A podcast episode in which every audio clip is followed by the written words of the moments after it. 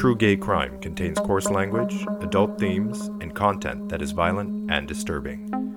If at any time you feel you need help, please refer to the toll free crisis lines in the show notes. Welcome to TGC True Gay Crime.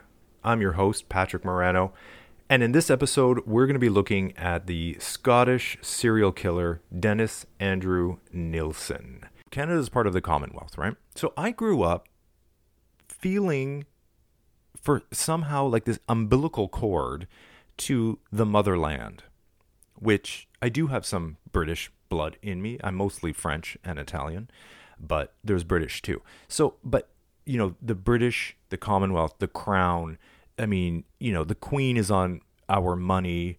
Uh, so I've always felt this like umbilical cord to the motherland. So I always was fascinated with like English history. Well, first of all, I'm a history nerd anyway, so I like castles and queens and you know knights in shining armor. And they always make it look so glamorous on TV, but you know it was so disgusting in real life. Like you know, everybody smelled.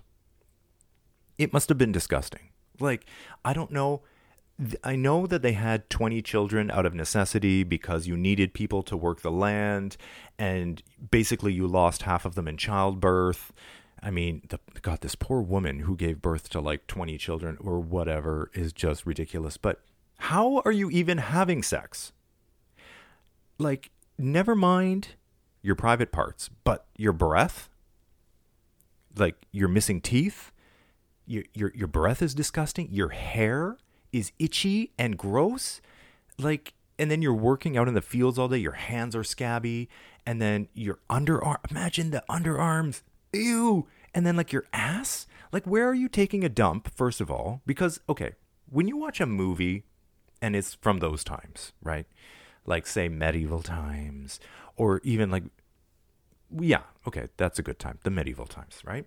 Or, or anywhere around those ages, right? Or like the 15th, 16th, 17th century. Like, where are you poo? You're pooing okay they first of all they only show you like the rich people that are wearing like the best gowns and they're always clean and they never show them pooing in their chamber pots and the chambermaids and uh, you know removing bowls of poo from under the bed. And you never see them like shitting outside or like you know they would sit on these like little stone toilets in like a turret in the castle and then their poo would just like slide down the side I mean, can you imagine? The poo is falling. So you're like, say you're going for a walk, you're like, oh, honey, this is so romantic. And then you can see the poo sliding down the side of the castle. Never mind the pile of poo and urine and stuff that is at the base of the castle. Like, talk about that was obviously that was a part of the castle that no one would wander around. I mean, actually, that would be a good place to put somebody that you hated. You know, you'd like tie them up, and what's wrong with me? You tie them up, and then you put them under the poo chute, and then they just get shit on all day. You know, like if you didn't want to kill them, let's say you just wanted to like really make them smelly. Um, wow, what happened there? Where am I right now? Oh, right movies are just showing, oh, right, the glamorized version. What are we talking about? Oh, England, right. So I love all that. But I actually wish that they would show us the more dirty side. I, I would love, actually, I think there is a special on toilets. I'm fascinated by toilets because, first of all, to me, a toilet or the toilet situation of a culture and a time and a place really shows you how the people are living. To me, it really gives a good glimpse of what life is like in that moment, in that place, whatever the toilet is, right? I think it's fascinating. I would love I would watch a whole documentary on toilets. Like starting from like caveman, well I guess they just shit in the bushes, but you know what I mean? Like oh, and then oh oh, to- like toilets throughout the ages if that exists, somebody please let me know because that would be fascinating for me. My point was of all this is that when I went to England for the first time, in my head it was so glamorized, like uh, just the stories and the people. Oh, the accent. Oh, everything is so like glamorous and whatever. And then you get there and you're like, oh, it's just like any other overcrowded, dirty city everywhere. Okay.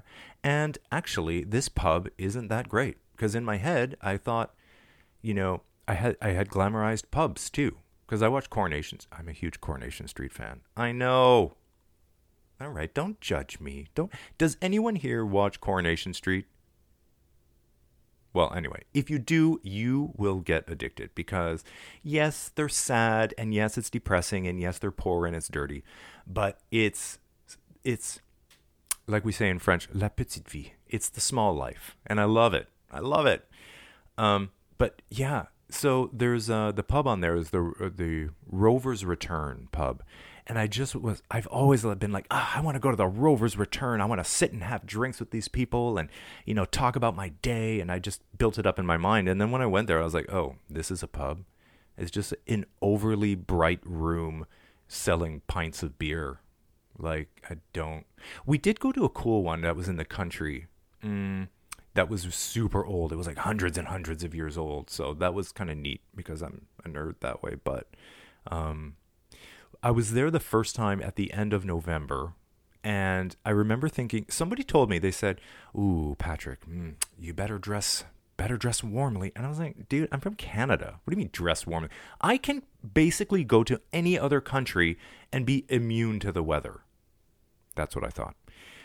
No, it's not true. I was in London at the end of November. It was hideous. The rain was coming down sideways. Like the umbrella, like you had to hold the umbrella sideways in front of you and not the wrong way because then it would flip inside out because the wind was so strong and the rain was so wet and the wind was so cold it just went right through my body. Like I was not, I know I can do minus 20 degrees Celsius outside, go for a walk, ride a bike, no problem. I'm Canadian. No, this was a different kind of cold. This was that wet, damp cold that goes right to your bones and just chills you. And, and, and, and you can't even get warm after that. Like when you get home, you have to like take a bath or sit in front of a fire Literally, it was bone chilling. That's where that expression must come from. It must come from England. Most of them do. Bone chilling. Anyway, it, it brought back all those memories when I was doing the research for David Nilsen. But I'm really excited to watch the Sundance. Uh, it's on Sundance, and it's the it's called Des, and it's starring David Tennant, who played Doctor Who, and in this one he plays David Nilsen. So it's very current and um, because Nilsen just died in prison, so then they're like, "Oh, better cash out and make a movie." So yeah, I got a bit of backlash for that. But David Tennant is a fabulous actor, and I've seen the stills, and he looks like him, which is really creepy. So I'm sure it's fantastic. So the sources that I used for Dennis Nilsen are Wikipedia, of course. The DailyMail.co.uk has um, an article by Monica Greep um, there's oh, there's an amazing YouTube. Um, it's a whole long thing um, called British Serial Killer on YouTube, and it's by uh, narrated by Donal MacIntyre. So that's must see TV, and also biography.com was very helpful. So, without further ado, here is the gruesome tale Dennis Nilsen was born November 23, 1945, in Fraserburgh, Aberdeenshire, which is just a fishing port in Scotland, small, tiny place of 13,000 people as of 2011. Nilsen was the second of three children born to Elizabeth Duthie White and Olav Magnus Moksheim, who later changed his surname to Nilsen.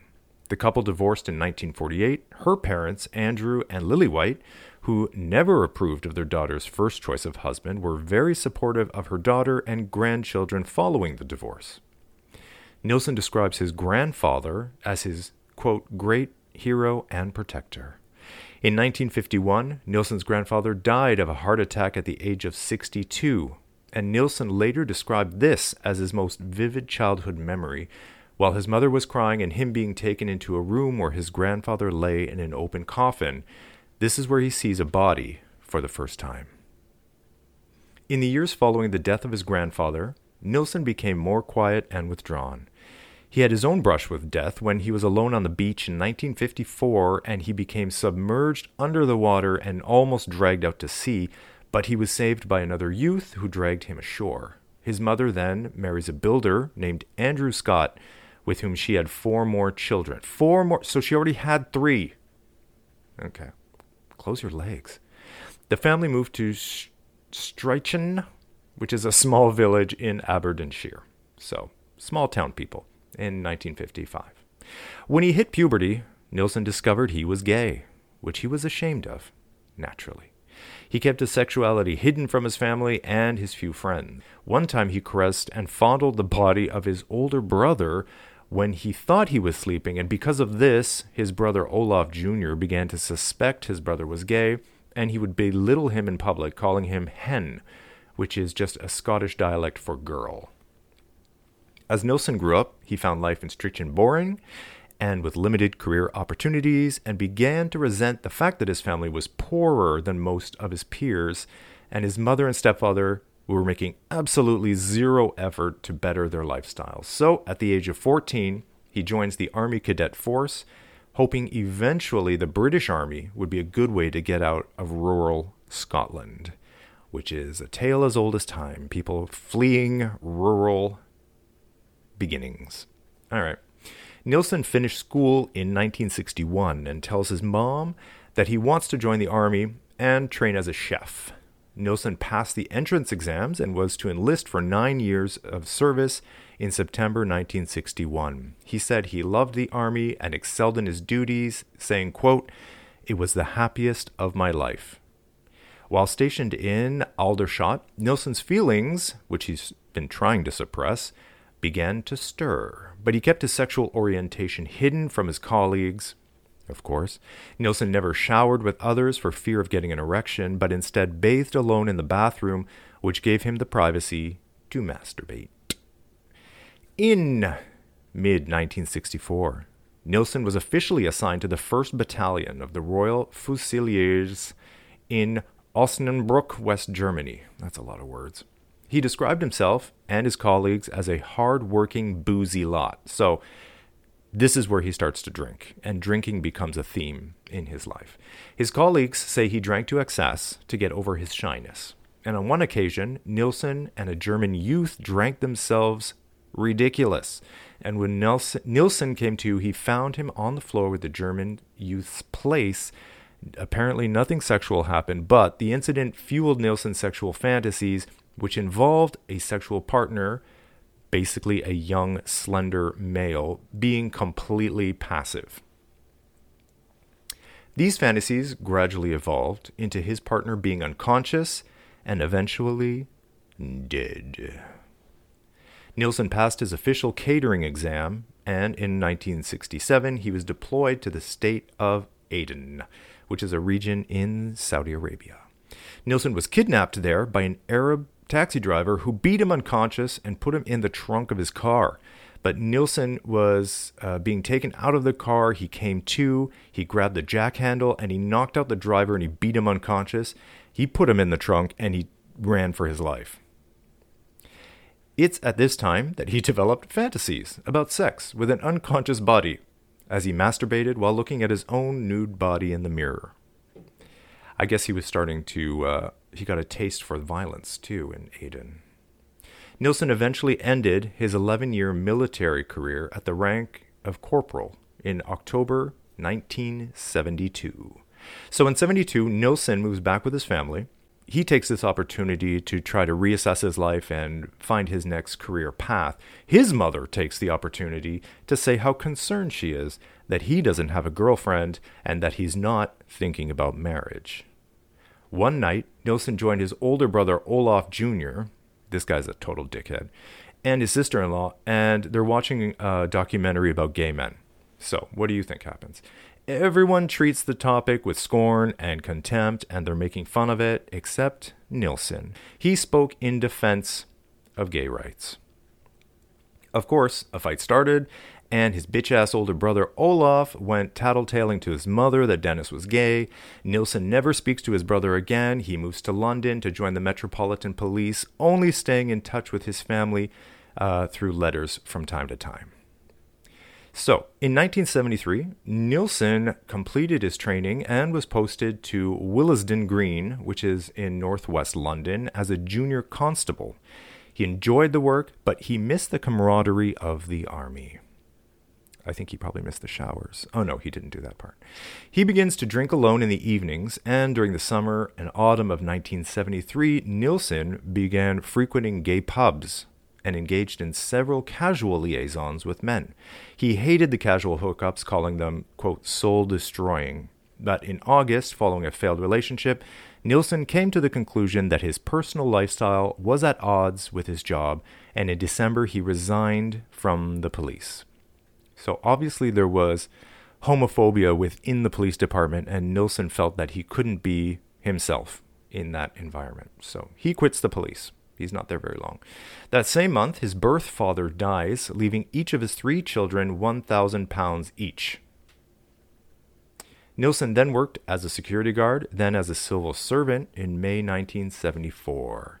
He was initially posted to a job center where his primary role was to find employment for unskilled laborer. At work, Nilsen was known to be quiet, conscientious employee. Aren't they always? It's always the quiet ones. I mean, that's a saying. That's a saying that exists for a reason. In November 1975, Nilsen meets a 20 year old named David Gallichan and this guy is being harassed outside of a pub by two other guys. So Nilsen steps in, and he basically saves Gallichan from this harassment. Uh, he brings Gallichan to his room in Cricklewood District North London, and they spend the evening drinking and talking, and they totally click, they hit it off, and they decide to move in together and look for a larger place. So they found that place at the now infamous address of 195 Melrose Avenue in a ground floor unit. Over the following months, Nilsen and Gallichan redecorated and furnished the entire place. Nilsen was the breadwinner in the relationship, and although he admits to being sexually attracted to Gallichan, the pair seldom had intercourse. So, they're more like buddies with benefits. Within a year, the superficial relationship the, between the two men was strained, and they slept in separate beds, and they started bringing home other guys. Gallichan insisted Nilsen had never been violent, but that he could be verbally abusive, and the pair began arguing more and more in 1976. And after a heated argument in May 1977, when I was one month old, Nilsen ordered Gallichan to leave the residence. Of course, Gallichan later says that it was him that ended the relationship. Either way, they were done. They split up. Gallichan moves out. By late 1978, Nilsen was living alone. Bum, bum, bum. It's the beginning of the end, everyone. He had three failed relationships and thought he was impossible to live with. He threw himself into work, which is never a good idea, and drank himself stupid at night. Sounds like a good idea in theory, but also not a great idea. And so begins the murders. Nilsen killed his first victim, 14 year old Stephen Holmes, on December 30th, 1978. Holmes met Nielsen in the Cricklewoods Arms pub, where an underage Holmes, okay, the dude's 14. He's 14. He was trying to buy booze, right, at the pub. So Nielsen, who had been drinking all day, met Holmes and he lures him back to his place with the promise of alcohol. So Nielsen apparently thought the boy was 17, but I mean, is that better? 14? 17? like they're still babies. At this place, they drank a lot, they pass out, and in the morning, Nilsen says he was, quote, afraid to wake him in case he left me. So, after caressing and sleeping with the boy, Nilsen decided Holmes should stay with me over New Year whether he wanted to or not. So he gets a necktie, he straddles the boy, and he strangles him into unconsciousness. Then he drowns him in a bucket of water. He washed the body in the tub put it in the bed, caressed it, masturbated twice over the body, and hid the body under the floorboards for eight months until Later on, he built a bonfire in the backyard and burned the body. He says, This is a quote I eased him into his new bed beneath the floorboards. A week later, I wondered whether his body had changed at all or had started to decompose. I disinterred him and pulled the dirt stained youth up onto the floor. His skin was very dirty. I stripped myself naked and carried him into the bathroom and washed the body. There was practically no discoloration, and his skin was pale white. His limbs were more relaxed than I had put him down there. That was Nilsen's written recollections of the ritual he observed after the murder of this, his first victim. On October 11th, 1979, Nilsen attempted to murder a student from Hong Kong named Andrew Ho. They met at the pub, and of course, he lures him back with the promise of sex. It's either sex or alcohol in this in these cases. Nilsen attempts to strangle Ho, who managed to get away and report the incident to police. Nilsen was questioned in relation to the incident, but Ho decided not to press charges. This, of course, is another example of the police having the perpetrator right in their face, and they don't have enough to keep them. On December 3rd, 1979, Nilsen encountered a 23 year old Canadian student named Kenneth Ockenden. Nilsen met Ockenden at a West End pub, and when he learned that he was a tourist, Nilsen offered to show him the sights. He lured him home with the promise of food and more drinks. This is the other thing. Nilsen lures these guys home with food, sex, and drinks. A lot of them have a meal with him, so I don't know if he fancied himself some kind of like Jamie Oliver or something, but I don't know if he was a good cook, but a lot of people came home for food with this guy, so I don't know what he was making. At his place, Nilsen gave the Canadian student his headphones to listen to music, and with the sound drowning out his hearing, Nilsen crept up behind him and pulled the cord around his neck. He dragged Ockenden across the floor, strangling him along the way until he died. The next day, Nilsen bought a Polaroid camera and photographed Ockenden's body in suggestive positions. He then laid Ockenden's corpse spread eagled and watched television for hours before wrapping the body in plastic bags and putting it beneath the floorboards. Here's the other thing that I'm confused about are these floorboards. I mean, I know that this was an older place, but like what a fucking like horror movie thing to do to hide bodies in the floorboards. Like that's such a classic cliche thing to do. And I'm just trying to think of all the places I've lived in in my life and I can't imagine any of them had space in the floor where you could hide bodies. I mean, the floorboards wouldn't even come up, let alone I mean, maybe I listen, maybe I lived on top of bodies and I didn't even know. I mean, Seriously. Blah.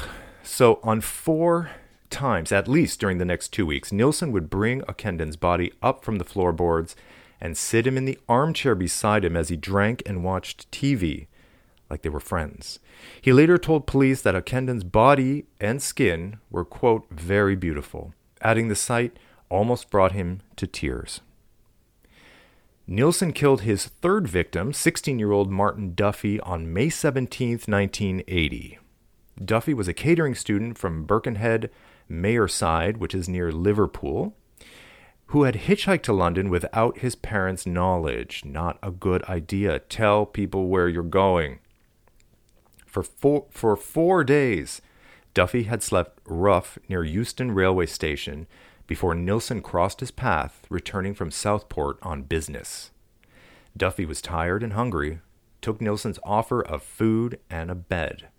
When Duffy fell asleep, Nilsen sat on his chest and with a band and strangled him unconscious.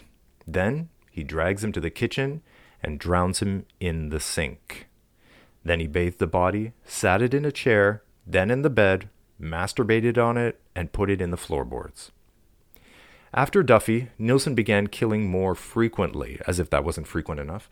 Before 1980 was up, he killed five more times and had one attempted murder. Only one of the victims, 26 year old William David Sutherland, was ever identified.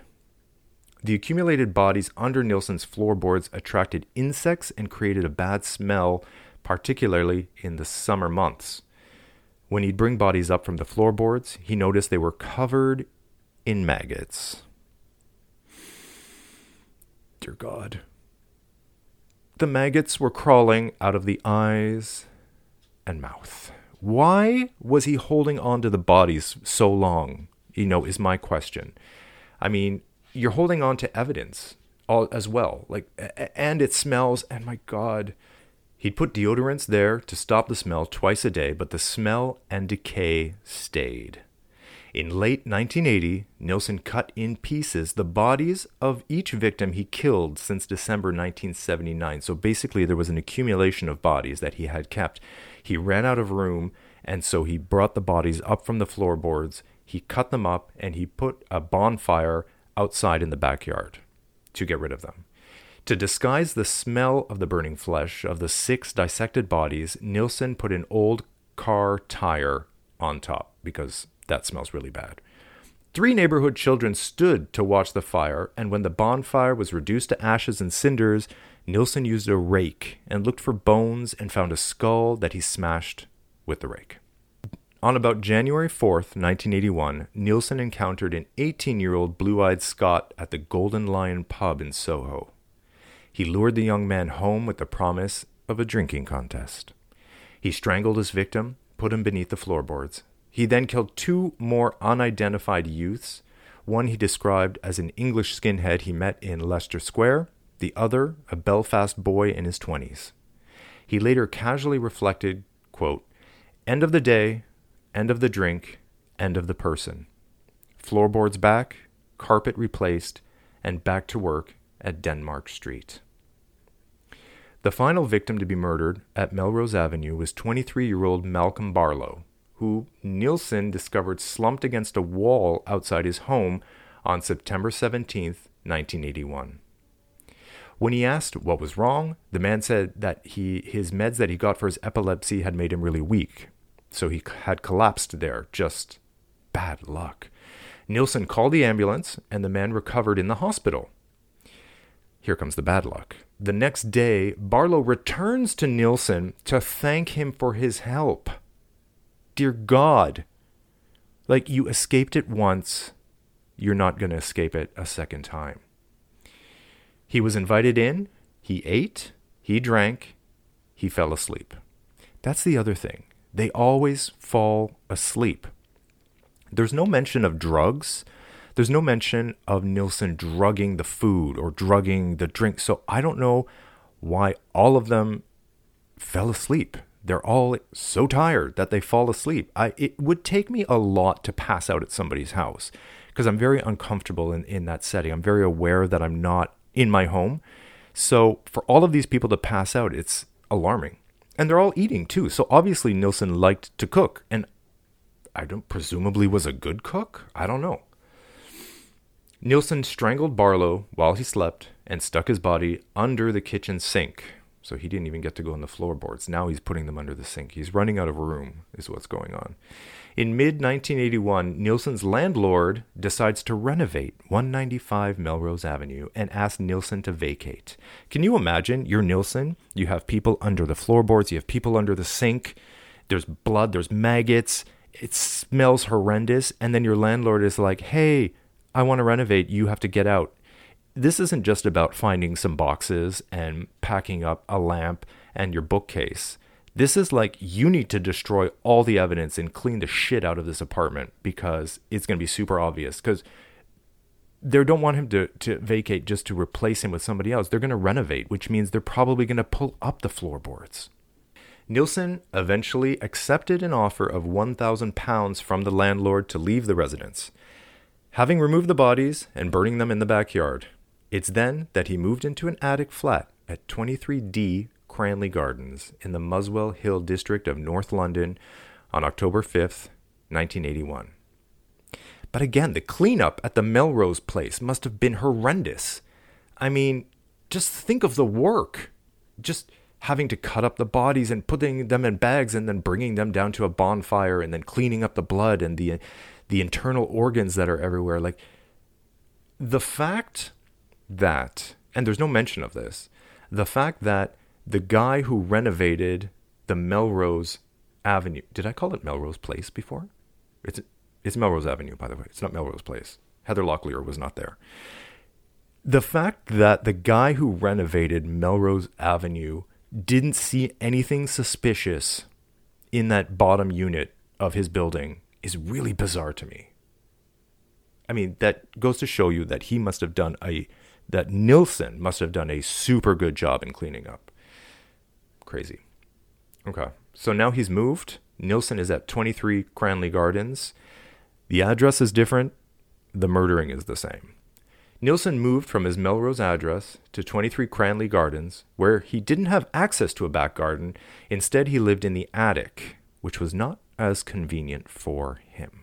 For two months, he had hookups with no assault at all, except for an attempted strangulation of a 19 year old student named Paul Nobbs on November 23, 1981. But Nilsen stopped himself from completing the act. Oh, wow. What an angel. In March 1982, Nilsen encountered 23 year old John Howlett while drinking in a pub near Leicester Square. Howlett was lured to Nilsen's place. How do you think? That's right, with the promise of more drinks. There they watched a film, then Howlett went to the front room and passed out in the bed. Again, passing out, the passing out. I don't I don't understand. He must have been drugging them.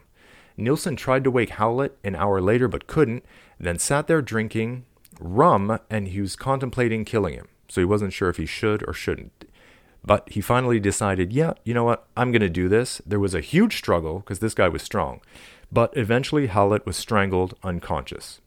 It took three times for Howlett breathing again and Nilsen strangling him again before he dragged him to the tub. This guy did not want to die. Nilsen filled the bath with water, and that's where he drowned him. Nilsen's neck had the victim's finger impressions on it for a week, where Howlett tried to choke him back. So he was a very strong person who wanted to live. That's very sad. In May 1982, Nilsen encountered Carl Stottor, a 21 year old gay man who was at the Black Cat pub in Camden. Nilsen struck up a conversation with Stottor, discovering he was depressed following a failed relationship. This guy just had a failed relationship and now he's about to have a horrible experience. After plying him with alcohol, of course, Nilsen invited Stottor back to his place where they continued to drink before, what? Falling asleep. On a sleeping bag this time. Stottor woke up to himself being strangled while Nilsen whispered, quote, Stay still. At first, Stottor thought Nilsen was trying to get him free of the sleeping bag, and then he heard running water, and then he was suddenly underwater and knew that he was trying to be drowned. He cried, No more, please, no more, then went under again. Nilsen, thinking he was dead, seated the man in the armchair. Then he realized he was alive. And then, for some reason, he decides to keep him alive. So he rubs his limbs to get the circulation going, and he covers him in blankets and he puts him in bed.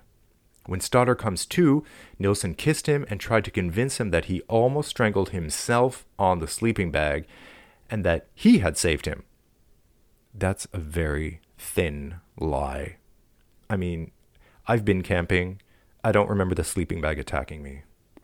Over the next two days, Stottor was in and out of consciousness until he had the strength to be taken to a railway station and sent home. This guy was fucking lucky, though. Seriously? He was basically dead. He had a little bit of life in him, and then Nilsen brings him back to life. But not only that, if they had left in that moment, it's kind of like, okay, it was a, a shock, and then he made a quick snap decision I'm going to keep this one alive and then get him out of the house. But Stottor was in and out of consciousness for two days at this serial killer's house. At any point during those two days, Nilsen could have decided to kill him, but he didn't, and Stottor got away. Lucky.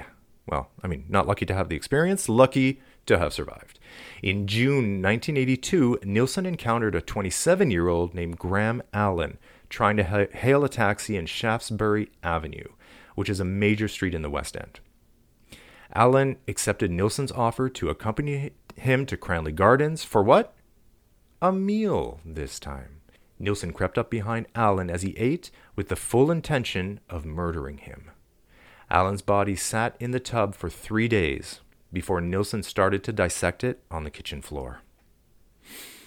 On January 26, 1983, Nilsen killed his final victim, 20 year old Stephen Sinclair. Sinclair was last seen by acquaintances in the company of Nilsen and they were walking towards a tube station. At Nilsen's place, Sinclair drank, of course, but he went a step further because Sinclair was a heroin addict, so he also did heroin there. He falls asleep in a drug and alcohol induced stupor. Now, that one I get. This one I get. Passing out on heroin, hello, and alcohol. Nilsen approached Sinclair, knelt before him, and said to himself, quote, Oh, Stephen, here I go again. Before strangling Sinclair with a ligature made from a necktie and a rope. Following his usual ritual of bathing the body, Nilsen laid Sinclair's body on the bed, applied talcum powder, then arranged three mirrors around the bed before lying naked alongside the dead boy. He turned Stephen's head towards him, kissed him on the forehead, and said, Good night, Stephen. Nilsen then fell asleep alongside the body. When he woke up, he dissected Sinclair's body with various dismembered parts wrapped in plastic and stored in either a wardrobe, a tea chest, or a drawer under the bathtub. Nilsen tried getting rid of the flesh, internal organs, and smaller bones all of all three of his victims killed at Cranley Gardens by flushing their dissected remains down the toilet. So this is a huge turning point in his killing spree because at his old address, he had access to the backyard where he had built a bonfire and was getting rid of the bodies, the accumulated bodies in this bonfire. But here at the Cranley Gardens address, he was living in the attic, so he didn't have access to the backyard. So what does he do? He starts flushing things down the toilet. He also continued a practice that he had started at Melrose Avenue with the other victims he had killed, where he boils the head, hands, and feet to remove the flesh off of these parts of the body. On February 4th, 1983, Nilsen wrote a letter complaining that the drains at Cranley Gardens were blocked and that the situation for both himself and the other tenants of the property was intolerable. He wrote the letter to the landlord saying that the pipes were blocked. Hello, Nilsen, you're cramming body parts and bones down the toilet. Of course, the pipes are blocked. Fascinating that he, because this is an intelligent person by all accounts, for him to complain about the pipes when he should have full well known that it was him that was call- causing the blockage, I don't understand. That's a weird blind spot. The only thing I can kind of think is maybe at this point he wanted to get caught. I mean, there's no other explanation, honestly. I mean, he's the one that made the complaint. Right? You're basically calling them to ground zero. So maybe part of him was tired of it all and just wanted to get caught. Don't know. Nilsen's murders were first discovered by a Dyno-Rod employee. Dyno-Rod is basically an emergency drainage plumbing company out of the UK. So, the guy that worked at Dyno-Rod, his name was Michael Cattran, and he responded to the plumbing complaints made by Nilsen and other tenants of Cranley Gardens in February 1983. When Cattran opened a drain on the side of the house, he noticed a flesh like substance and small bones. Before leaving at dusk, it was getting too dark to work, so he had to leave, but Nilsen asked Cattran what the problem was. And when he heard that it looked like human flesh, Nilsen says, quote, it looks to me like someone has been flushing down their Kentucky Fried Chicken. I'm sure at that point he started to freak out a little bit because at 7:30 a.m. the following morning, Cattran and his boss Wheeler returned to Cranley Gardens to investigate a little bit more, right? But of course, what do you think? The drain is cleared at this point. So, see, Nilsen isn't completely stupid. He went and he cleared the stuff out of the drain. So this seems suspicious to them, but even more suspicious was when Cattran found more flesh and four more bones in a pipe. So they call the police, and the police find more flesh and bones in the same pipe. So these remains are taken to the mortuary where pathologist Professor David Bowen, to- Bowen told the police that the remains were, in fact, human. When they investigated, Detective Chief Inspector Peter Jay learned the flesh in the pipes was coming from the attic unit of the property and waited outside Cranley Gardens for Nilsen to return from work. When he did, DCIJ introduced himself and his colleagues, explaining they had come to inquire about the blockage in the drains and requested access to the attic to discuss the matter further. The three officers followed Nilsen upstairs, where they immediately noted the odor of rotting flesh. Nilsen was told the blockage had been caused by human remains. He pretended to be shocked, saying, quote, Good grief, how awful! Good grief? Who says good? How old, old timey speak is this? In response, DCIJ replies, Don't mess about. Where's the rest of the body? Don't mess about. Again, old timey speak. Nilsen responded calmly, admitting that the remainder of the body could be found in two plastic bags in a nearby wardrobe, from which DCIJ and his colleagues said there was an overpowering smell of decomposition. They asked Nilsen whether there was any other body parts to be found, to which Nilsen replied, quote, It's a long story. It goes back a long time. I'll tell you everything. I want to get it off my chest. Not here, at the police station. See, that actually goes to my theory from before, where it kind of feels like he was done and wanted to get caught at this point. He was then arrested and cautioned on suspicion of murder and was escorted to the police station. Thank God he's in custody now. People are safe. Nilsen was asked whether the remains belonged to one person or two, and staring out of the window of the police car, Nilsen replies, quote, 15 or 16, since 1978. That evening, a detective and superintendent Chambers accompanied DCIJ and Professor Bowen to Cranley Gardens, where they found one bag with two dissected torsos and a shopping bag containing various internal organs, a human skull with almost no flesh, a severed head, and a torso with arms attached but hands missing. The fingerprints on one body matched those on police files of Sinclair. You'll remember Sinclair was the last victim who had done heroin and passed out. At 5:40 p.m. on February 11th, Nilsen was charged with Sinclair's murder, and police interviewed Nilsen on 16 separate occasions over the following days. The interviews totaled over 30 hours. Nilsen explained that the decision to kill was not made until moments before he did it. Once the victim had been killed, he typically bathed the victim's body, shaved any hair from the torso to conform to his physical ideal of them being smooth, and he applied makeup to any obvious blemishes on the skin a lot of these guys, well, at least half of them, were sort of uh, living on the streets or under the radar, had drug problems, so their their constitution wasn't very good. I'm sure their skin wasn't very good, so he was covering their blemishes. The body was usually dressed in socks and underpants before Nilsen dra- draped the victims around him as he talked to the corpse. With most victims, Nilsen masturbated as he stood alongside or knelt above the body, and Nilsen confessed to having occasionally engaged in intercrural sex. What is intercrural sex, you ask? Thank you for asking, because I Googled it. Intercrural sex is when you stick your dick between the thighs and you just rub it around, so you're not actually doing any penetration. He repeatedly stressed to investigators he had never actually penetrated his victims, explaining that his victims were, quote, too perfect and beautiful for the pathetic ritual of commonplace sex. But it's okay to kill them, I guess. All the victims' personal possessions were destroyed, and this was to erase the fact that they had an identity and that they were people. And when he did that, that they had now become what Nilsen was describing as a prop in his fantasies. The bodies of the victims killed at his previous address were kept for as long as the decomposition would allow, and then when he saw signs of decomposition, he would stow them beneath the floorboards. If a body didn't have any signs of decomposition, he occasionally alternately stowed it beneath the floorboards and retrieved it again to masturbate and then stood over it or lay alongside the body. Nilsen stated that he had frequently boiled the heads of the victims in a large cooking pot on his stove in order that the internal contents evaporated so that he didn't have to dispose of the brain and the flesh. At the Melrose Avenue address, he typically retained the victim's body for a much longer period of time before disposing of the remains. He kept three or four bodies stowed beneath the floorboards before he started to dissect the remains, which he would wrap in plastic bags and either return under the floorboards or place inside suitcases.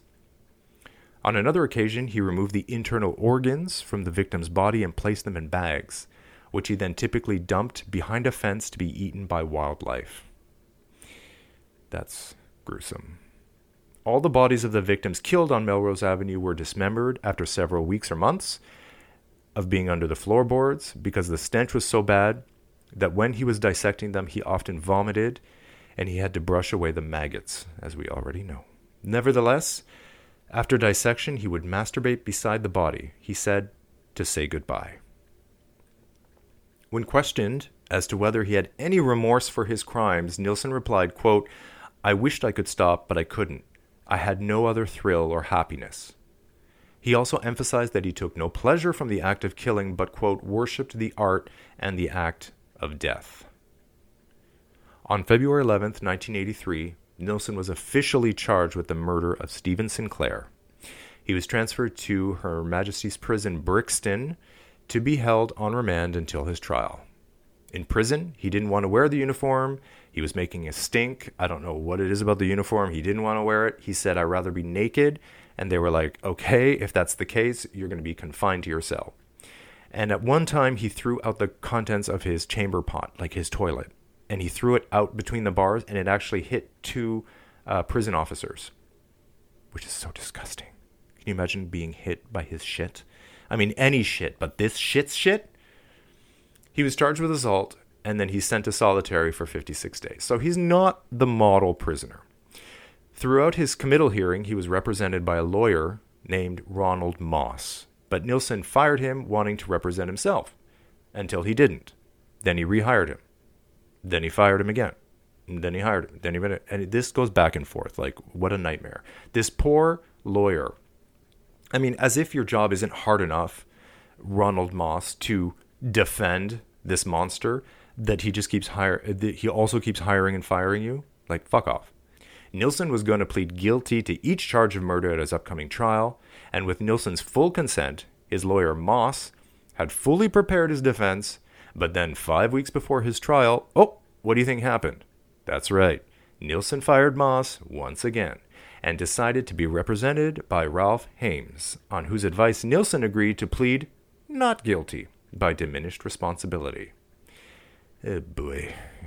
Nilsen was brought to trial on October 24th, 1983, charged with six counts of murder and two of attempted murder. He was tried at the Old Bailey, which is what they call the building because it's on like Old Bailey Street, but it's a central criminal court of England and Wales, and it's in central London. And it was before Mr. Justice Croom Johnson, and he pleaded not guilty on all charges. There was no question whether he had killed the victims, just in the state of mind before and during the murders. So the prosecuting counsel argued that Nilsen was sane, in full control of his actions, and killed with premeditation. The defense counsel argued that Nilsen suffered from diminished responsibility and should be convicted only of manslaughter. The prosecution closed his opening speech with an answer Nilsen had given to the police in response to a question as to whether he needed to kill. And Nilsen's response was, quote, at the precise moment of the act of murder, I believe I am right in doing the act. I mean, can't you just court adjourned? Like, can the jury deliberate now? Like, what? What? You have to do more. The first witness to testify was Douglas Stewart, who testified in November 1980 he had fallen asleep in a chair in Nilsen's flat, only to wake up to find his ankles bound to a chair and Nilsen strangling him. Successfully overpowering Nilsen, Stewart testified that Nilsen had then shouted, Take my money!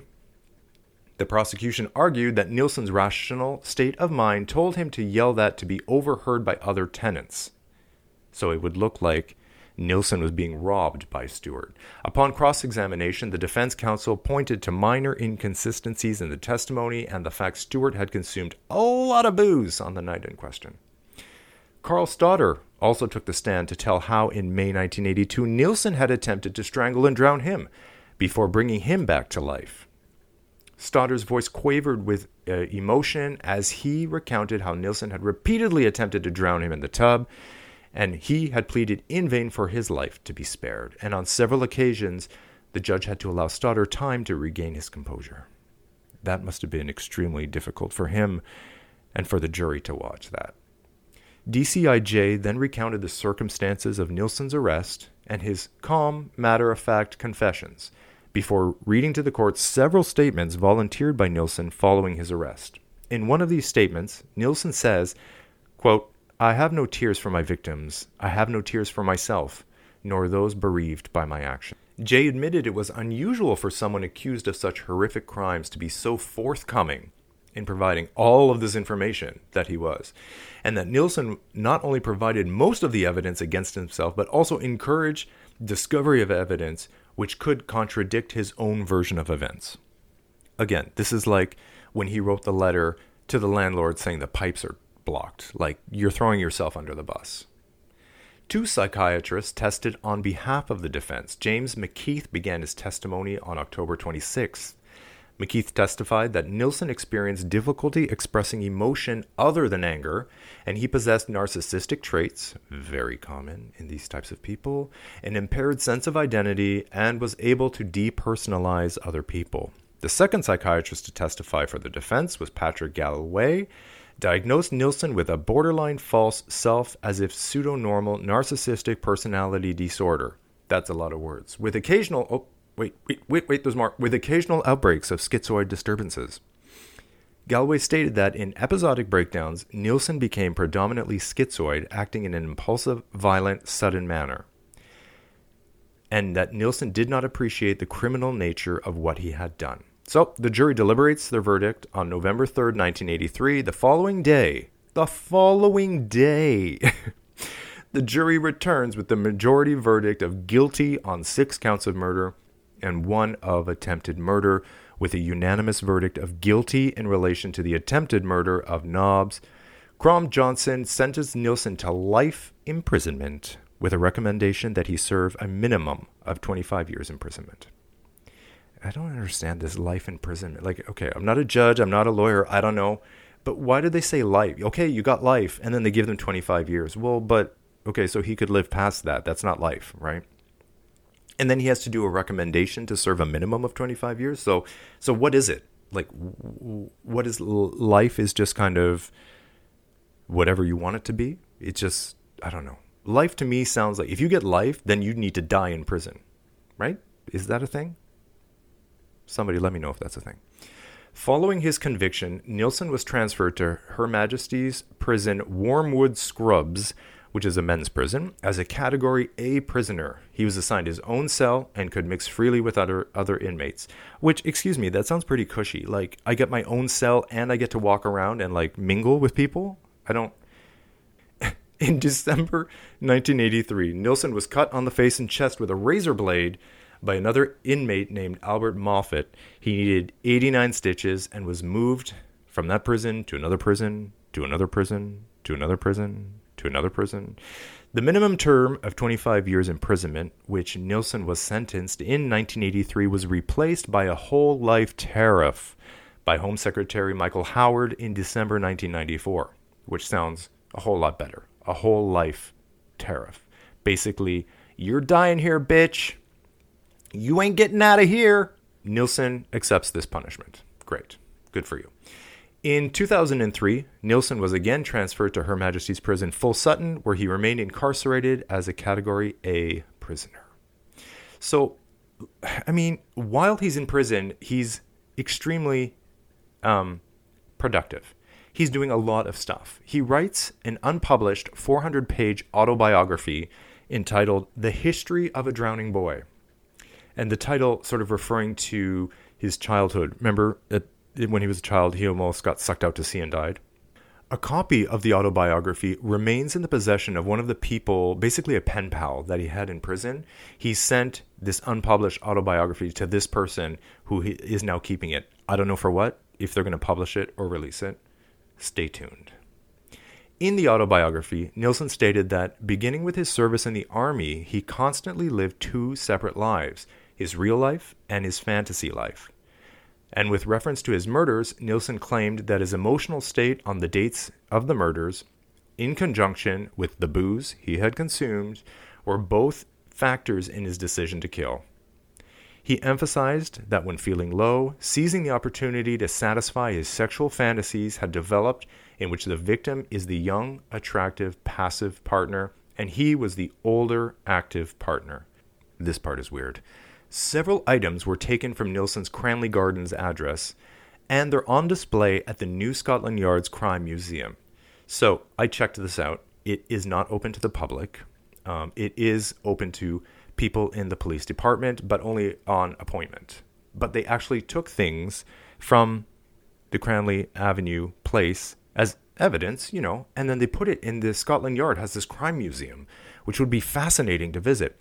Luckily, they do do exhibits from time to time, not there, but other places. So there was an exhibit called the Crime Museum Uncovered, um, which was held at the museum in London. And there's individual objects that have been on loan to other exhibits at other museums around. So it is possible to see them here and there, but not in one place. Um, in these exhibits, we find that the stove where Nilsen had boiled the heads of his final three victims, we find knives that he used to dissect several of the victims' bodies, the headphones he used to strangle Ockenden, um, the ligature he fashioned to strangle his last victim, and of course the bath from Cranley Gardens, which he drowned Howlett and kept the body of Allen prior to dissection. On May 10th, 2018, Nilsen was taken from Her Majesty's Prison Full Sutton to York Hospital after complaining of severe stomach pains. He had a ruptured abdominal aortic aneurysm, which was repaired, but then he suffered a blood clot from a complication of the surgery, and he finally dies, the motherfucker, on May 12th, 2018.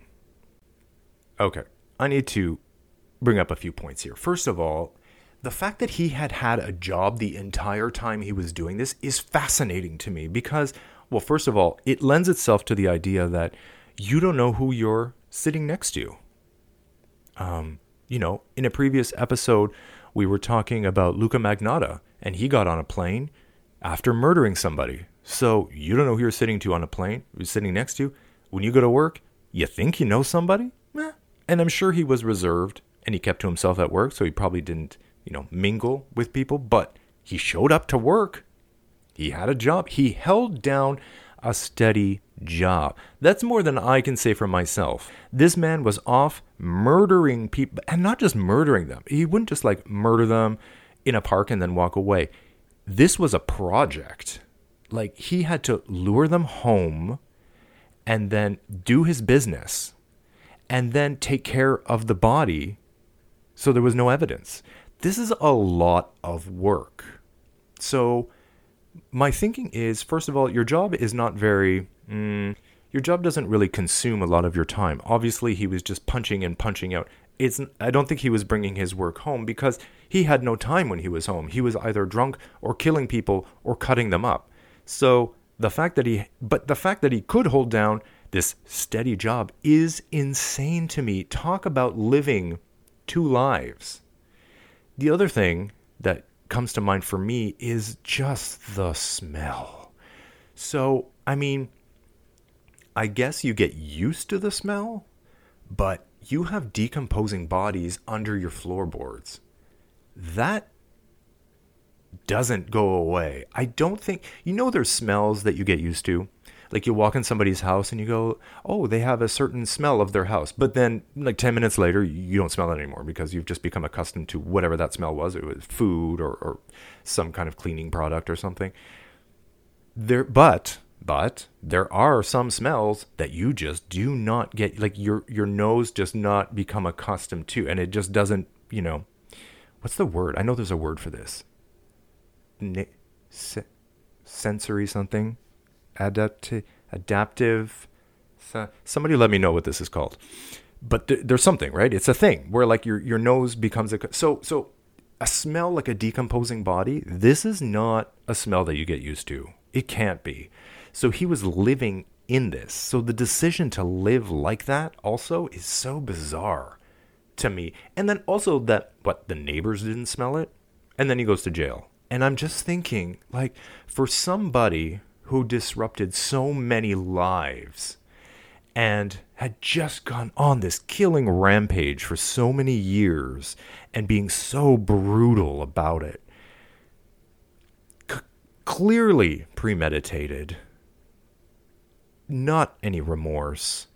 And to be given a sentence like he got, I just, it's hard for me to think of this man now in a jail cell. First of all, he has his own cell, which to me sounds luxurious because you know you watch these prison shows and stuff imagine sharing a cell with two three four people like that would be horrible you never have time to yourself. You never have any alone time. You never they're always in your face. And chances are you're not going to like all of them so you're going to disagree and fight and whatever.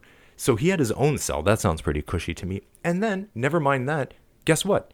While he was in jail he was able to compose music on a keyboard. He painted. He had pen pals. Like it sounds like he's at a retreat. It sounds like he's at this like weird, you know, spiritual retreat and he's trying to get in touch with himself. And Edina Monsoon is there and they're all chanting bong gong gong dong gong. Like I I just don't he's painting. He has pen pals. He's able to read books. He writes his own autobiography. Like he's more productive than most people on the outside uh, and, and he's tending to like his inner well-being you know he doesn't get a right to do that as somebody who committed all these crimes i don't there's a bit of a disconnect here for me he also has subscriptions to magazines like he has magazines delivered soft porn magazines vulcan and him.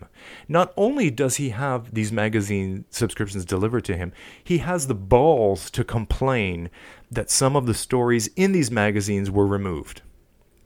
Now they did they did do this. They did remove which also like who was reading these magazines and like sort of vetting them and seeing that all the content was appropriate for Nilsen to consume? Like was it the jail warden?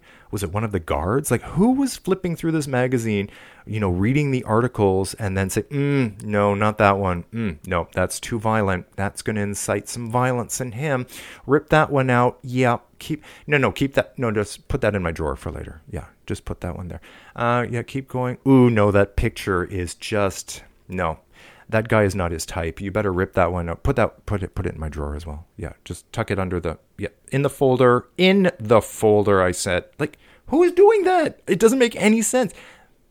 And he so Nilsen was getting his subscriptions to the magazines, noticing that they were ripping out you know certain parts of it for that reason that I said. Literally, they were taking out the articles because they were too violent or they thought it would trigger him in some way.